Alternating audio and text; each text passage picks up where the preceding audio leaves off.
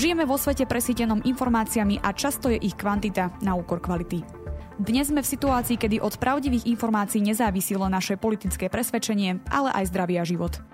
V dnešnom dieli sa budem rozprávať s generálom vo výslužbe Pavlom Mackom o roli informácií a dezinformácií vo vojne. Ešte predtým si ale vypočujte krátky prehľad správ.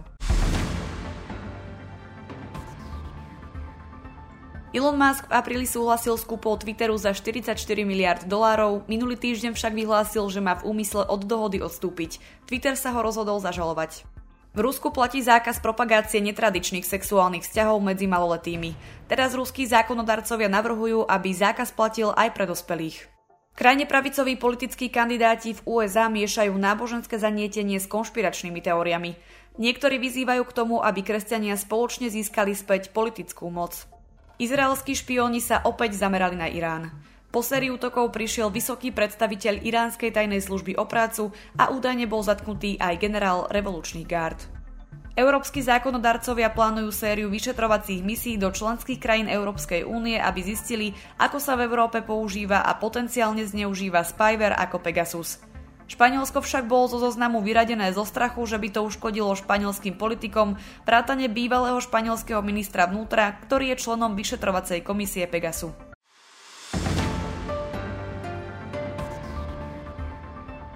Mojím dnešným hostom je generál vo výslužbe Pavel Macko. Dobrý deň. Dobrý deň, prajem. Dezinformácie síce vôbec nie sú novým fenoménom, ale v poslednej dobe získavajú na svojom význame a popularite. Akú rolu však informácie a ich schopnosť oklamať hrajú vo vojenstve či samotnom vojnovom konflikte? Tak informácie vo vojnovom konflikte sú absolútne kľúčové. Vy potrebujete vidieť, počuť a predvídať, aby ste mohli reagovať na protivníka, aby ste boli rýchlejší ako on, aby ste sa dokázali rozhodovať efektívnejšie. Hovorí sa tak, že vojnu vyhráva nie ten najsilnejší, ale ten, ktorý má informačnú a rozhodovaciu prevahu, lebo vlastne je neustále o jeden krok e, pred protivníkom. Civile teraz sa tak uchytilo veľmi, že sa bavíme o hybridnej vojne, o informačnej vojne, ako keby to bolo niečo nové alebo separé je treba povedať, že práca s informáciami je vlastne úplne základom akýchkoľvek vojenských operácií a to už od antickej doby. Už dokonca majster Sun, čínsky generál 500 rokov pred našim letopočtom, hovoril v jednej z, z tých svojich poučiek alebo takých tých odporúčaní, že najväčšie umenie spočíva v zlomení odporu nepriateľa mimo bojového poľa. V protivníkovej krajine musíte zničiť všetko, čo je dobré. To bol citát. Znamená to to, že on už e, tých 2,5 tisíca rokov dozadu pracuje s informáciami, pracuje s prieskumom výzvednými alebo špionážou, výzvednými aktivitami, ale aj s dezinformáciami a klamnými informáciami. V skutočnosti e, vojsko alebo ozbrojené zložky majú veľmi prepracovaný systém tzv.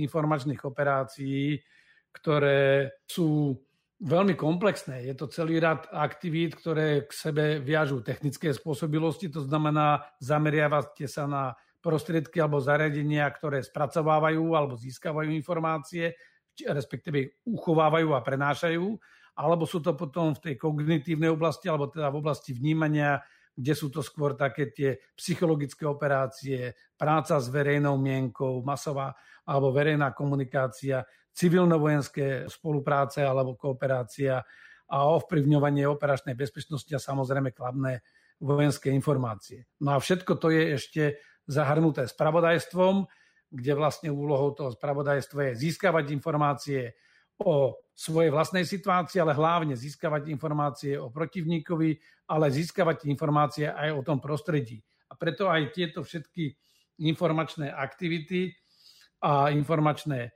operácie alebo informačný boj vlastne zahrania všetky tieto oblasti, je tam viacero disciplín a v podstate zameriava sa to jednak na protivníka, na vlastné sily, aj na civilných aktérov a celé to prostredie. Lebo vy vlastne potrebujete protivníka pomíriť, znechutiť, zistiť, kde je, zistiť jeho situáciu a vedieť na ňu reagovať. Potrebujete naopak budovať morálku vlastných jednotiek, aby mali tú odvahu, boli efektívne, účinné. No a samozrejme potrebujete ovplyvniť aj to prostredie, v ktorom takáto vojenská operácia prebieha. Ako by sme teda mohli sumarizovať pojem informačná vojna? Ja som to už naznačil v predchádzajúcej odpovedi, že vlastne sa zameriavame jednak na tie technické spôsobilosti, ale aj na tie kognitívne alebo rozpoznávacie alebo vnemové spôsobilosti.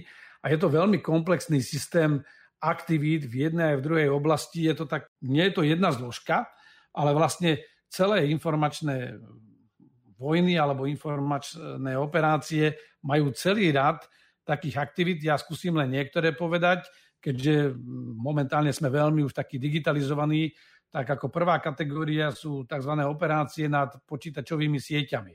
A to sú jednak útoky na počítačové siete, je to ochrana vlastných počítačových sietí a je to vyťažovanie alebo využívanie počítačových sietí. To znamená, ešte aj táto oblasť sa delí na ďalšie tri.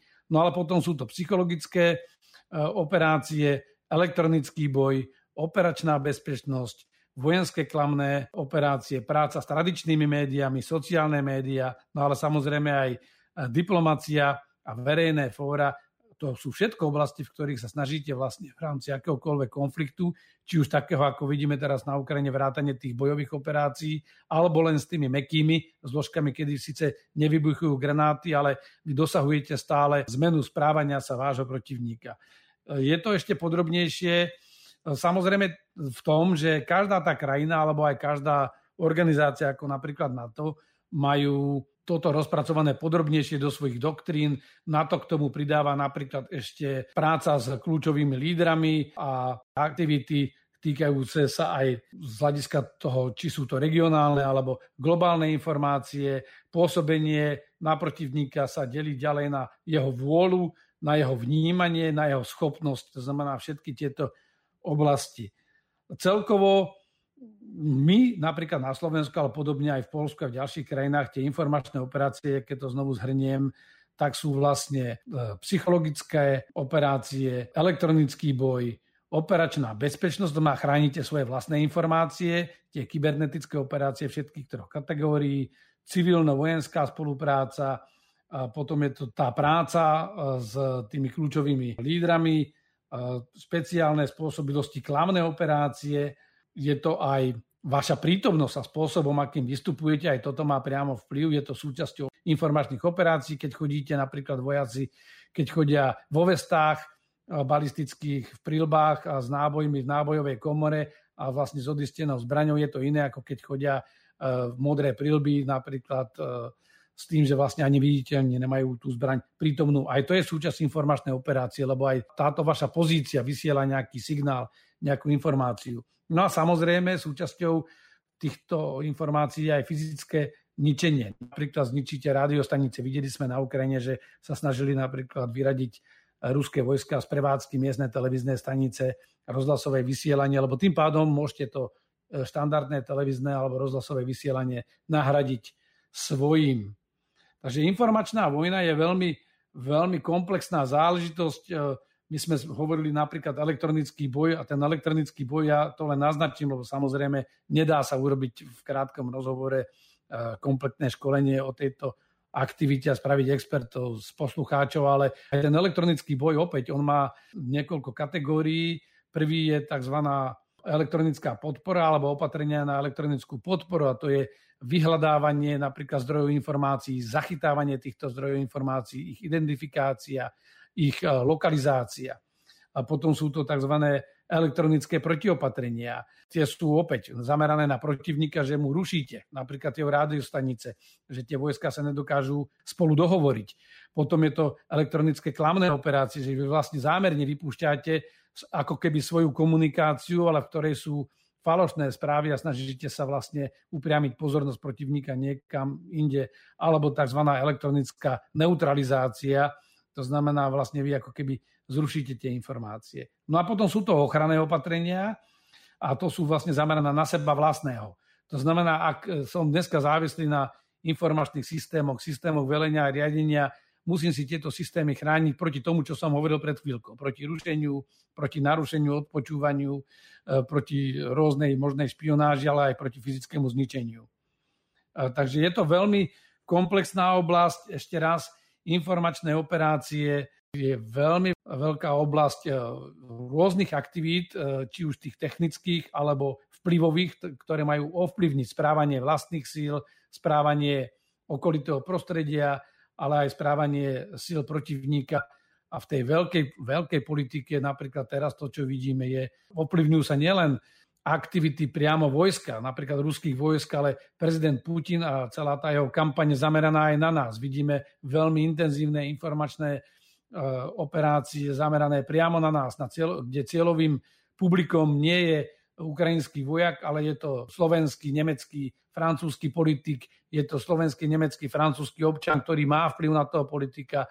Sú to slovenské, francúzske, nemecké, americké médiá, ktoré opäť majú vplyv na celkovú atmosféru v tej krajine, na to, čo ľudia cítia ako dôležité alebo menej dôležité. Takže je to veľmi komplexná oblasť, intenzívne sa využíva a tu je treba povedať jednu vec, že zatiaľ čo my sme dlhšiu dobu v miery a v podstate ako keby sa snažíme pozerať na tie veci, že toto patrí policajtom, toto patrí e, možno, že verejnoprávnym médiám, toto patrí uh, už vojenským e, zložkám, či už spravodajským alebo tým ochranným. Toto patrí kybernetickej bezpečnosti. Niektoré krajiny, ako napríklad Irán, ale aj Čína, Rusko, Severná Kórea, sa na to pozerajú komplexne. Rusko dokonca tiež nikdy vlastne neodišlo od toho, že by vnímalo tieto aktivity samostatne, ale e, robí ich cieľavedome a majú nejaký integračný mechanizmus, kde vlastne to, čo robí vojenská rozviedka, to, čo sme počuli, tie rôzne špiožnázne aféry, vypovedanie diplomatov, z, ktorí vlastne, alebo špionov s diplomatickým krytím, tieto aktivity sú koordinované. To znamená, keď sa vrátim na začiatok, e, čo som naznačil, že vojna je veľmi komplexná vec a informačné operácie sú veľmi komplexná vec a hybridné vojny, to je v podstate vojna stále taká ako každá iná. My dnes vidíme, že keď Rusi chcú napríklad ničiť raketami alebo bombami nejaké objekty a ničia vlastne po celej Ukrajine, tak tomu prebieha tzv. proces stanovovania cieľov, ich vyhodnocovania, určovania priorít a potom nástrojov, ktorými na tej ciele pôsobíte. V tom kinetickom to všetci vidíme, že ten cieľ je nejaký fyzický objekt a ten nástroj je nejaká fyzická bomba alebo raketa, ktorá ten objekt zničí alebo ho nejakým spôsobom neutralizuje ale presne to isté prebieha aj v tejto informačnej doméne a to, že opäť sa stanovujú ciele a tieto aktivity nie sú náhodné, to nie sú nejaké príležitostné aktivity, že teraz vidíme niečo sa deje, tak šírime rýchlo nejakú dezinformáciu. Nie. Pri týchto aktivitách sa e, posudzuje možný efekt, ktorý sa chce dosiahnuť, posudzuje sa synergia s inými efektami a stanovujú sa presné ciele, cieľové publikum, a podľa toho sa stanovujú potom aj metódy pôsobenia na tie cieľové objekty. Niekde chcete zasiahnuť do počítačovej siete a vyzvedieť, čo sa dá. To bolo napríklad ten prienik do neutajovanej siete ministerstva zahraničných vecí, kde sme sa dozvedeli, že tam niekto pôsobil. To je pôsobenie na to, že sú tie hackerské útoky, ktoré majú dať dole sieť a vlastne zneschopniť počítačové siete, ale to je pôsobenie aj na podvedomie občanov, vyvolávanie paniky, šírenie rôznych konšpirácií, dezinformácií. Všetko s cieľom ochromiť alebo oslabiť schopnosť toho oponenta prijímať účinné a včasné rozhodnutia na meniacu sa situáciu. Čo umožňuje takémuto agresorovi alebo útočníkovi, informačnému agresorovi potom presadzovať svoju vôľu, svoje záujmy a ten protivník e, vlastne nie je schopný na to reagovať. Akú úlohu zohráva cieľenie informačných aktivít na vlastnú populáciu, prípadne vojakov? Tak je to mimoriadne dôležité, je to rovnako dôležité ako na tých protivníkových. Vy potrebujete tých svojich vojakov, nesmiete ich klamať, ale musíte e, na nich pôsobiť tak, aby neupadali na morálke, aby ste posilňovali ich bojového ducha, aby ste posilňovali odolnosť toho obyvateľstva, aby nepodláhla chaosu, lebo to všetko zhoršuje vlastne vašu schopnosť čeliť akékoľvek agresia. Ako som naznačil, tá agresia nemusí vôbec byť len taká, že už padajú tie rakety. Veď konec koncov my sme tu videli dlhé roky takých eh, tých podvratných aktivít zo strany Ruskej federácie. Nie všetko boli len eh, náhodné šírenia konšpirácia rôznych hoaxov, ktoré ako keby šírili ľudia, ktorí možno, že nevedia pracovať eh, s informáciami alebo nemajú schopnosť kritického myslenia. Vôbec nie. Tieto informácie sa častokrát dostávali do toho obehu celkom cieľavedome. To znamená, keď pôsobíte na vlastné, sily a prostriedky, tak snažíte sa vlastne budovať odolnosť proti tomuto, aby nepodláhli tej protivníkovej aktivite a tomu jeho skrytému alebo aj otvorenému pôsobeniu. A preto musíte informovať, e, sú rôzne nástroje, napríklad zásadná poučka v tom vojenstve vždy bola, že ten public affairs officer alebo tí ľudia pre styk s verejnosťou, ktorí sú vlastne akoby hovorcovia, tí nesmia ani ho komentovať, ani si vymýšľať. Tí majú odozdávať len čisté vecné správy. Kdežto psychologické operácie sú väčšinou zameriavané na protivníka, ale sú aj na vlastných. To znamená, na protivníka jeho majú odradiť a vlastných majú motivovať alebo im zdvihnúť morálku, aby neupadali na duchu. Dnes sme svedkami kritického konfliktu na východ od slovenských hraníc. Aký význam nesie informačná dimenzia vojny na Ukrajine? Ja si myslím, že v tomto okamžiku vidíme úplne prípadovú štúdiu toho, že ako komplexná je vojna. Napriek tomu, že teraz tým, že sme nevideli dlho takýto konflikt, okrem Sýrie, čo sa nám ale vždy tak v podvedomí zdalo také odťažité, lebo je to ďaleko, teraz vidíme v susednej krajine Eh, obrovskú skazu, obrovské ničenie a vidíme aj milióny utečencov. To je niečo, čo nám dáva takú tú hmatateľnú predstavu alebo hmatateľný vnem o tej vojne, ale samozrejme na pozadí tohto fyzického prebieha veľmi intenzívna informačná vojna vo všetkých tých oblastiach, ktoré som spomínal. To znamená, jedna a druhá strana sa snaží využívať informácie, snaží sa pomýriť protivníka, pôsobia aj na tretie strany, to znamená na krajiny. Veď videli sme, že Rusi ako stály člen Bezpečnostnej rady s právom VETA zablokovali Bezpečnostnú radu, aby mohla prijať nejakú rezolúciu proti ruskej agresii. No tak zasadlo válne zhromaždenie OSN a to 141 hlasmi, alebo teda 141 krajín odsúdilo túto agresiu. No a samozrejme, že či Ukrajina, tak aj Rusko sa snažili pôsobiť na tie krajiny, aby si získali ich priazeň, aby ich získali na svoju stranu. My vidíme veľmi intenzívne, ako pôsobí napríklad e, prezident Zelenský. On pôsobí jednak smerom doma, je ten líder, ktorý vlastne sa snaží byť neohrozeným vodcom, naštevuje tých ľudí priamo v bojovej zóne, chodí za svojimi občanmi, aby vlastne udržal tú morálku, ale veľmi cieľene pôsobí aj v tých krajinách, e, kde on získava podporu, lebo bohužiaľ pre Ukrajinu oni musia získať podporu od nás. Zo západu musia získať finančnú podporu, aby vôbec krajina mohla fungovať, musia získavať vojensko-technickú podporu, ale aj materiálnu podporu pre civilné obyvateľstvo. A to všetko má na pamäti aj prezident Zelenský a celý ten štátny aparát, že vlastne pôsobia v tom priestore, e, prihovára sa parlamentom. Takže ak sa pozrieme na túto vojnu, tak vidíme vlastne použitie všetkých nástrojov informačnej vojny, tak ako som ich popísal v tých prvých častiach alebo v tých prvých odpovediach.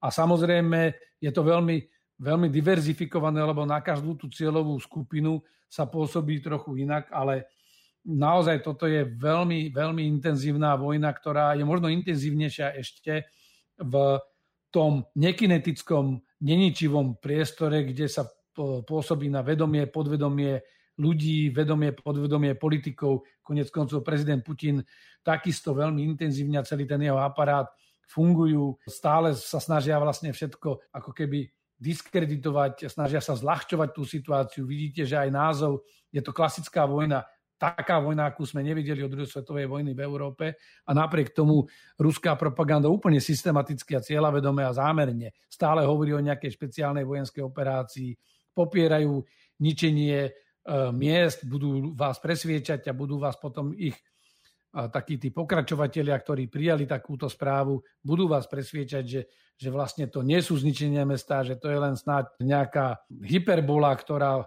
sa snaží ako keby vytvoriť e, iný obraz situácie a pritom všetci reálne vidíme, čo sa tam deje, vidíme to online, vidia to tí reportéri, ktorí tam chodia. Takže ak to zhrniem, tak e, táto informačná dimenzia vojny je úplne kľúčová a na konci bude rozhodujúca. A to nie len z pohľadu toho, že ako kto ovplyvní koho, ale aj kto dokáže robiť s tými informáciami lepšie, lebo vidíme momentálne, že ten konflikt je v takej parite, že ani jedna strana nemá navrh tak, že by vedela rýchlo rozhodnúť ten konflikt a vlastne na konci vyhrá ten, kto dokáže, tak ako som to povedal už, rýchlejšie, a lepšie sa rozhodovať, kto dokáže sústrediť viacej informácií vo svoj prospech a využiť ich ku škode protivníka, ten vyhrá. To vidíme napríklad pri tom delostrelectve. Rusi majú mnohonásobnú prevahu v delostrelectve a ničia tak systematicky plošne. Ukrajinci po tých dodávkach zbraní, ktoré dostali, pôsobia bodovo, cieľene, to znamená s podstatne menším množstvom munície, lebo jej nemajú viacej. A, a napriek tomu pôsobia tam, kde to tých Rusov viacej bolí. Lebo to nie je o tom, že koľko vy zabijete vojakov v, tom, v tej línii dotoku, ale ako veľa oslabíte schopnosť toho protivníka pokračovať vo vedení vojny. Samozrejme, Rusko ako veľká jadrová mocnosť má všetky ďalšie nástroje, ale takisto si musí uvedomiť, že Ukrajina je z pohľadu Ruska stále len regionálny konflikt a Rusko má o mnoho väčších vyzývateľov vo svojom okolí a to nie je len ten západ, proste to Rusko musí vnímať, že nemôže dať všetky sily do tejto vojny a preto veľmi intenzívne pôsobí aj na tom medzinárodnom fóre a vlastne my vidíme Lavrova úplne bez e, škrupulí neustále opakovať tie kliše, tie klamstvá, lebo pre nich je dôležité zasadiť pochybnosť, získať minimálne neutrálny postoj, ak už teda sa niektoré tie krajiny ako India nedajú na ich stranu, aby boli zdržanliví. Aj to všetko hrá v prospech jednej alebo druhej strany. Ako by ste zhodnotili doterajší priebeh informačnej vojny medzi Ukrajinou a Ruskom? Už som to naznačil, je to veľmi intenzívne. My sme videli už pred začiatkom tých ozbrojených aktivít E, veľmi intenzívnu kybernetickú kampaň na jednej aj na druhej strane. Konec koncov tú noc pred 24. alebo z 23. na 24. februára boli v Ukrajine veľmi intenzívne kybernetické útoky. Krátko po vypuknutí konfliktu sme videli naopak opačné aktivity, že vlastne aj hnutie Anonymous sa zapojilo do tohto konfliktu v informačnej oblasti a vlastne snažili sa prenikať do ruských e, počítačových sietí alebo ich ochromiť. Vidíme vo všetkých úrovniach túto informačnú vojnu veľmi intenzívnu. To znamená, jedna aj druhá strana sa snaží pôsobiť na svojich vojakov, na svoje obyvateľstvo a snaží sa pôsobiť na medzinárodných hráčov, snaží sa získať nejakú výhodu a tým si uľahčiť aj tú situáciu priamo na boisku, v tom, tom kinetickom boisku. Takže um, už by som sa opakoval, keby som povedal, že že ja vidím to, že v tejto vojne je veľmi efektívna Ukrajina. Je to samozrejme spôsobené aj tým, že to masové ničenie, ktoré Rusi na začiatku nepredpokladali a mysleli si, že to bude nejaký rýchly konflikt ako obsadenie Krymu alebo obsadenie Československa v 1968 roku, že toto bude aj teraz, že budú možno nejaké malé straty, ale pokiaľ rýchlo ten konflikt rozhodnú, svet sa s tým zmierí a nakoniec veď ten západ je závislý energeticky na nás, takže bude sa musieť vyrovnať s novou realitou. To sa Rusom nepodarilo a ten obraz skazy, ktorý máme možnosť vidieť, samozrejme zapôsobil aj na ten západ aj tí, ktorí ešte tesne pred tým konfliktom vyzerali ako veľmi váhaví, tak nakoniec sa všetci zjednotili a Putin vlastne nedosiahol v tej informačnej vojne to, čo on si vlastne celé roky pripravoval, že vlastne sa budeme mlčky prizerať, ako on tú Ukrajinu zhltne. To sa nepodarilo. E, aliancia napríklad e, neustúpila tým ultimatívnym požiadavkám prezidenta Putina a ruského štátu, ktoré dali ešte v decembri minulého roku. Krajiny na to sa veľmi rýchlo zjednotili a zaujali jasné stanovisko k tomuto konfliktu. Prišla aj materiálna pomoc Ukrajine na druhej strane. Prezident Putin hrá tento konflikt až do konca. Hneď na začiatku sa snažil získať e, takou bleskovou vojnou tú Ukrajinu a vystaviť nás novej realite. Keď sa mu to nepodarilo, on pokračuje v tom konflikte a veľa sa hovorí, že teraz vidíme priamo na boisku tzv. opotrebovávaciu vojnu. No lenže tá opotrebovávacia vojna ešte intenzívnejšie prebieha práve v tejto informačnej oblasti a vlastne tie ruské médiá sa snažia a všetky tie, ten, celý ten ruský aparát sa snaží pôsobiť vo všetkých dimenziách na nás. A preto teraz počúvame, že, že už ľudia sú unavení, že vysoké ceny energií, nevieme, čo bude v zime. To všetko vplýva na našich politikov, takže stále silnejú tie hlasy, že dobre, tak za týchto okolností už by sa tá Ukrajina mala vzdať.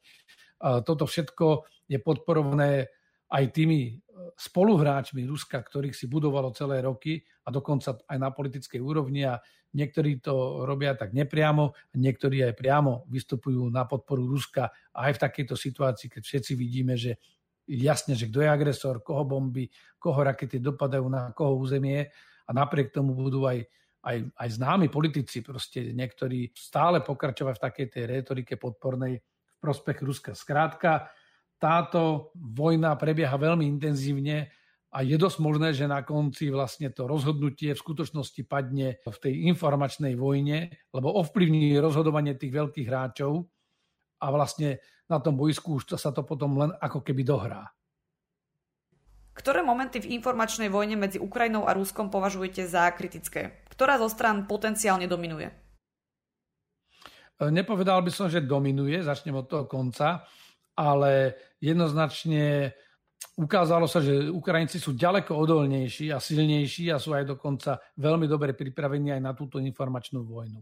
Lebo od samého začiatku Putin hral takúto hru, kde vlastne s tými cvičeniami neustále zavádzal, presviečal všetkých, až došiel do štádia, že musel začať bojovať.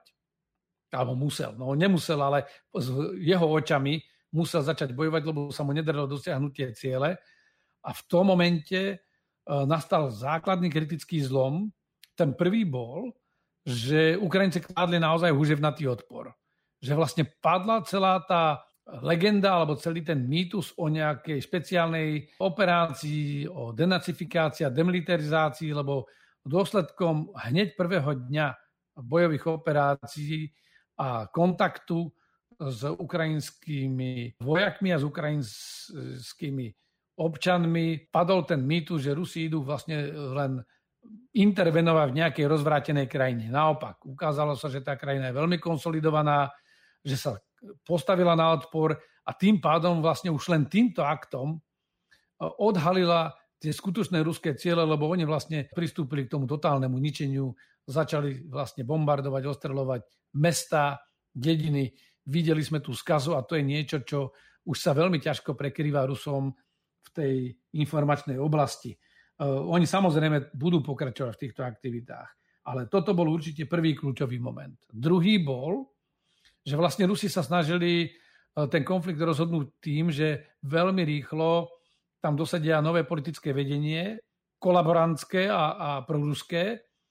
A vlastne vytvorí sa aj také zdanie legitimity a tým pádom sa zlomí aj ten odpor toho obyvateľstva a ako keby ten zvyšok tých, ako, tých, tých, e, ktorí by kládli aj naďalej ten odpor, tak tí by boli pomerne malým cieľom pre uh, tých ruských okupantov, ale aj domácich kolaborantov a to by veľmi rýchlo potlačili a vlastne by sa prezentovali ako niekto, kto naozaj stabilizoval tú situáciu. A potom by si naďalej presadzovali svoje tie imperiálne geostrategické záujmy. No ale to sa nestalo. Očakávali možno, že ten prezident Zelenský bude veľmi slabý, lebo on nemal až takú podporu tesne pred tým konfliktom. Ukrajinská politická scéna bola rozbitá, mali tam predtým aj istú formu vládnej krízy. Toto všetko si Rusi vyhodnotili ako pozitívne faktory na svoju informačnú a aj kinetickú vojenskú ofenzívu. No a tieto predpoklady sa nenaplnili tým, že prezident Zelenský zostal v Kieve, že sa nenechal evakuovať z tej krajiny.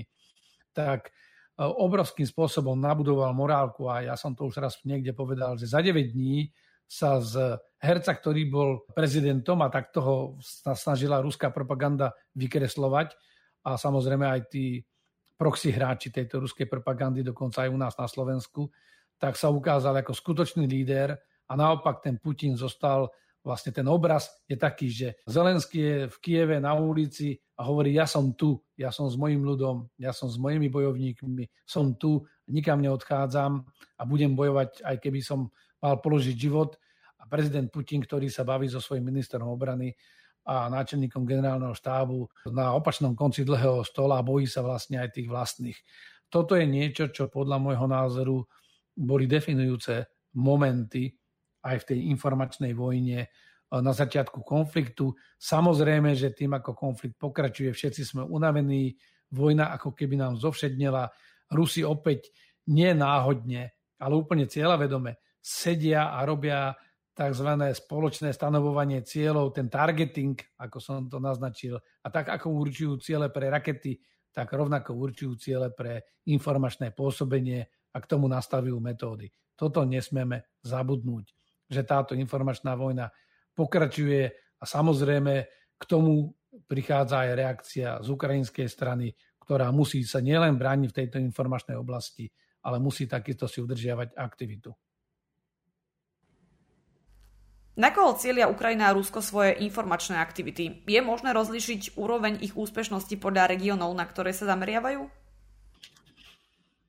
Tak toto je veľmi komplexná otázka. E, v podstate z toho všetkého, čo sme si doteraz hovorili, tak jedna aj druhá strana cieľi úplne na všetko. E, musí. E, Ukrajina musí, keď začneme od nich, ako krajiny, ktorá sa bráni tejto agresie a veľmi úspešne, aj napriek tomu, že stratili veľkú časť územia a napriek tomu, že pomaly za cenu obrovských strát Rusko postupuje, tak Ukrajina musí aj naďalej pôsobiť a pôsobí veľmi úspešne, bráni sa dobre, no ale nestačí to, lebo takýmto postupným odkrajovaním e, z územia Ukrajiny to Rusko stále môže ten konflikt vyhrať. E, takže Ukrajina e, pôsobí na svojich vlastných vojakov, aby nepodliehali depresii, potrebuje pôsobiť na svoje vlastné obyvateľstvo, aby aby vedeli prežiť tie ťažkosti. Teraz je leto, bude sa blížiť zase jeseň a zima, lebo začiatok vojny bol vo veľmi krutých podmienkách. Veď v Mariupole zostalo niekoľko sto tisíc obyvateľov bez vody, elektriny, plynu, bez potravín a vlastne celé týždne v zime mrzli a zomierali pomaly hladom bez akékoľvek napríklad adekvátnej zdravotnej pomoci. Takže e, Ukrajina musí riešiť vlastnú domácu úlohu, aby udržala aj motiváciu tých ľudí, aby nepodliehali depresii e, a vzhľadom k tomu vývoju boiska alebo toho boja na boisku sa im to darí. Musia ale pôsobiť aj na, na svojich partnerov. E, nemyslím v tom, že oklamať nás alebo nejaké tie koercívne e, alebo nátlakové informačné operácie. Nie, oni musia naozaj aktívne pracovať s informáciami. Ukrajina veľmi otvorene, a počul som to dnes aj od, od redaktora Dorazina eh, z Českého rozhlasu, veľmi otvorene informuje aj o svojich problémoch a reaguje vlastne na tú situáciu, lebo to je niečo, čo jej dáva ako keby vyšší, vyšší morálny status. A to je presne to, čo Ukrajina potrebuje. Ona potrebuje sympatie nás na západe, ktorí jej vieme pomôcť eh, materiálne, finančne, vieme pomôcť utečencom z Ukrajiny a vieme jej pomôcť aj vojensko-technicky, aby sa dokázala brániť proti tej obrovskej ruskej prevahe.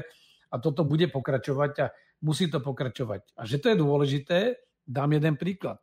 Máme napríklad e, vyhlásenie e, bývalého českého premiéra, ktorý pred pár týždňami povedal, že no veď sa už ubránili Ukrajinci tým útokom, už im pomáhať nemusíme.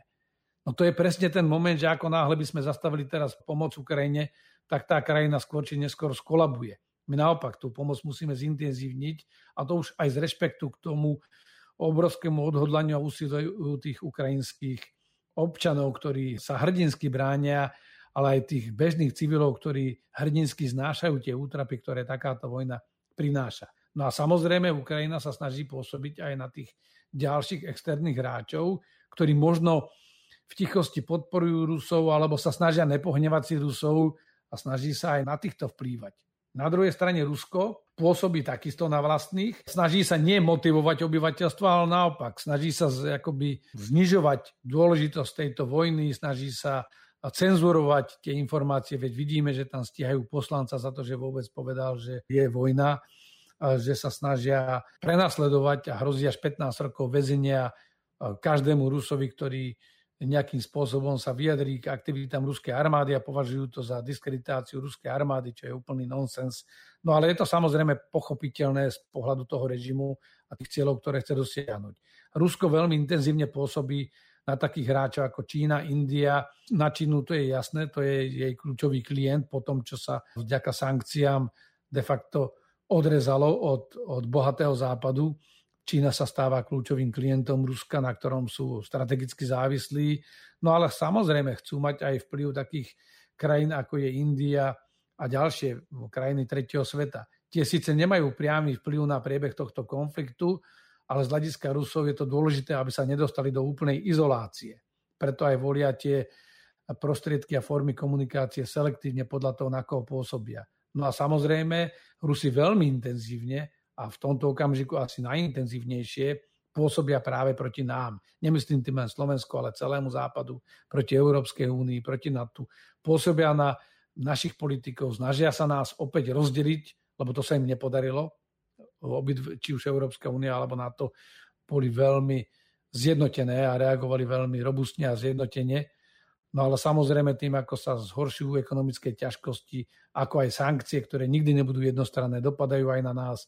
A toto sa všetko snažia Rusi využiť vo svoj prospech a bude tu vlastne prebiehať, a to sa dá aj odhadnúť na najbližšie obdobie, mimoriadne silná očerňovacia ruská kampaň a konec koncov táto silná očerňovacia kampaň pôsobí priamo u nás v krajine, ovplyvňuje našich politikov a dokonca aj títo miestni spoluhráči Rusov, či už e, v, alebo takí tzv. facilitátori, alebo tí, ktorí hovoria, no dobre, nepáči sa nám, čo robí Rusko, ale nemáme možnosť proti tomu pôsobiť, zmierme sa s tým, tak títo hráči sa veľmi, veľmi aktivizujú a my to vidíme aj na tej vrcholovej politickej scéne, bohužiaľ. Takže toto všetko je dôsledok veľmi intenzívneho ruského pôsobenia, ktoré ani zďaleka nie je naivné, ktoré nie je také primitívne, že by púšťali do obehu otvorené klánstvo. Oni púšťajú do obehu spochybňujúce narratívy, ktoré majú diskreditovať Ukrajinu, ktoré majú spochybňovať možnosť alebo našu schopnosť zabrániť tejto ruskej agresii a preto počúvame stále viac, že, že prečo podporujete Ukrajinu, keď ju nebudete podporovať, tá vojna skončí skorej. Nie, tá vojna môže skončiť len vtedy, keď sa Rusko ako agresor rozhodne a tu asi zrejme len pod vonkajším tlakom skončiť s touto agresiou, lebo zistí, že je to pre ňu ďaleko ťažšie a ten zisk je z toho takmer nulový oproti tomu, čo do toho musia obetovať. Hovorí generál vo výslužbe Pavel Macko. Ďakujem za rozhovor. A ďakujem takisto za prežitosť a prajem všetko dobré všetkým poslucháčom. Ak sa vám tento diel páčil, môžete nás podporiť či už jednorázovo alebo pravidelne cez Patreon. Umožnite nám tak vytvárať nielen kvalitný obsah, ale tiež budovať komunitu ľudí, ktorí rozumejú potrebe zdravého a transparentného infopriestoru. Viac informácií nájdete na stránke infosecurity.sk v sekcii podpora. Na príprave podcastu sa podielal Peter Dubovci. Táto epizóda vznikla s podporou holandskej ambasády na Slovensku. Verím, že si nás pustíte aj na budúce.